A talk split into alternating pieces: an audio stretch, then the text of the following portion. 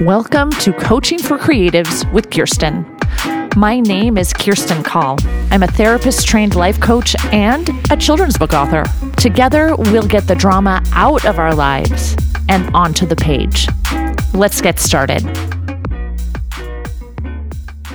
You are listening to episode 45 When You Get What You Need, Not What You Want. When I first started writing, I wanted my stories to be published immediately, of course. I wanted editors to love them and people to read them. I wanted my career to jumpstart right away. I did have a beautiful beginning to my career where the second story I ever wrote was published by a small publishing company. The raindrop who couldn't fall gave me the opportunity to really be an author, to do school visits, to go to Jane Yolen's boot camp. After I was properly vetted, of course, no self published authors could apply. So back to what I wanted. I wanted an agent. I wanted bigger publishers. I wanted instant success. Instead, I struggled for six years after my first book was published. I got hundreds of rejections from agents and editors. I took class after class and honed my craft. I went to conferences and networked. I joined several critique groups.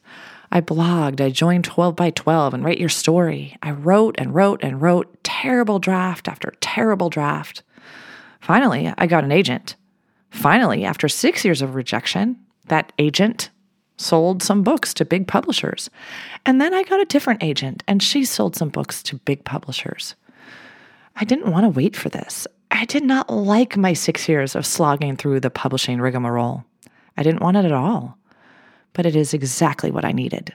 I needed to struggle. I needed to network and go to conferences and learn how to write better. I needed to write and rewrite. I needed to experience rejection over and over and over again. All of these things taught me about myself. I learned I have grit and patience and perseverance. I learned I don't give up too easily. I learned how to become a better writer. I became who I am today because I got what I needed, not what I wanted. So, let's talk about when we get what we need and not what we want.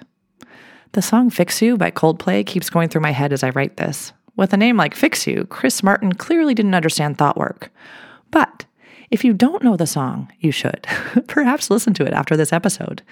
There's this line when you get what you want, but not what you need. Such a beautiful line. Getting what you want isn't actually what you need, almost never is. Let's talk about what to do when you don't get what you want, but you're most likely getting what you need. Number one, notice how you're feeling. Are you disappointed? Devastated? Sad? Flummoxed? Do you feel like a failure or like you'll never get what you want? For me, with my writing and authoring situation, I felt discouraged. I felt like a failure. I wondered if I would ever succeed. I almost gave up so many times. So that's the first step, noticing what you're feeling. It's really key. Next, number two is allow yourself to feel whatever it is, no matter how negative it might seem. If you're disappointed, allow yourself to really take the time to feel disappointment or sadness or anger. Maybe not getting what you want makes you feel angry. Lean into the anger. As you know from last week's podcast, I'm a big fan of allowing yourself to feel mad. So, again, during my six year dry spell, I had to allow myself to feel all the things, all of the disappointment, all of the everything, everything we feel when we're sad that we haven't gotten what we wanted.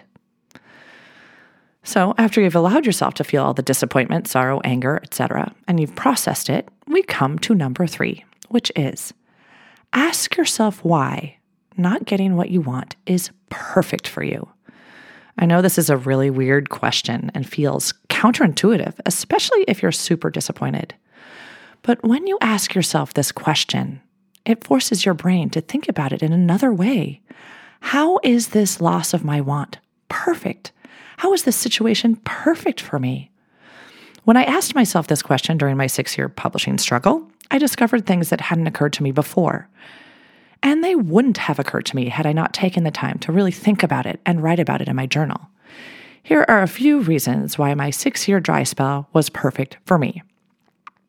I now understand what it's like to get rejection after rejection after rejection. I have empathy for all the other writers out there who are struggling to get agents or contracts. I had time, albeit forced time, to really hone my craft. Since I wasn't promoting books or doing many school visits, I had space for exciting projects like co running the Reading for Research Challenge, blogging, and judging for the Cybils Award. It forced me to slow down. I really like moving fast. I like writing a really horrible story really fast and then revising over and over and over again. Fast. Not getting what I wanted in terms of publishing contracts forced me to slow down, to revise several stories more than I would have. Cow Says Meow and The Big Scream are stories I wrote 10 years before they came out as books. But that first version of each of them was very different and not nearly as good as the final product. I am incredibly grateful I had time to get these stories right and get them to the perfect publishers for them, the right publishers. As you can tell, there are so many reasons why my dry spell was perfect for me, even though I didn't want it. In fact, I resisted it at every turn. Number four. Number four is another question How is this situation exactly what I need right now? Again, this question is not the kind of question you would naturally ask yourself given that our thoughts are 80% negative. But this question inevitably helps us understand how our wants are different from our needs. So often, as a parent, I've witnessed my children having tantrums over what they want and what they want is definitely not what they need. For example, kids never want to go to sleep, but they definitely need sleep. Kids usually really, really want sugary treats instead of veggies, but they actually need nutrients, right? I picture an all knowing deity looking at us as we kick and scream and resist what we need because we want something else that seems better in the moment. We don't always want what we need. In fact, usually our wants do not match up with our needs. That leads us to number five. Number five, our wants won't match up with our needs 95% of the time. And that's okay. We just need to notice and observe. Perhaps even witness our toddler brains having a tantrum over not getting what we want. When we choose to be metacognitive, notice our adult tantrum about not getting what we want, we can remind ourselves that whatever is happening might be exactly what we need an adult tantrum might look like complaints about other people's successes, or beating ourselves up for not succeeding, or choosing not to create art despite our very real need to create. If you notice yourself doing any of these things, ask yourself if you're having an adult tantrum in response to not getting what you want.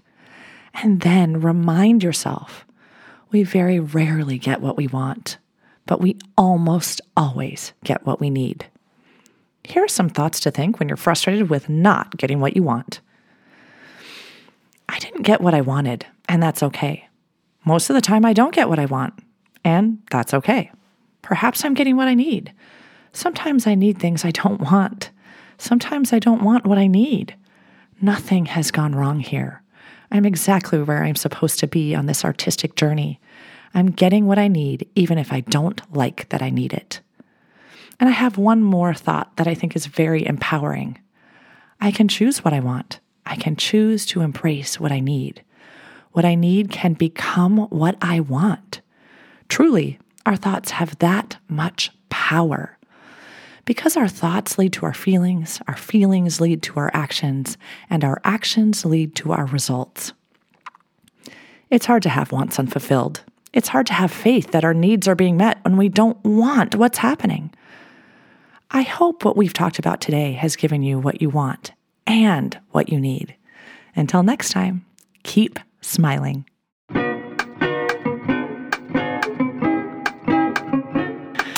If you like what you've heard, check out my Get Yourself Unstuck program. Go to kirstenecall.com. That's K I R S T I N E C A L L.com and schedule a free consultation today. Coaching for Creatives is produced by Kirsti Call, music and audio engineering by James Call.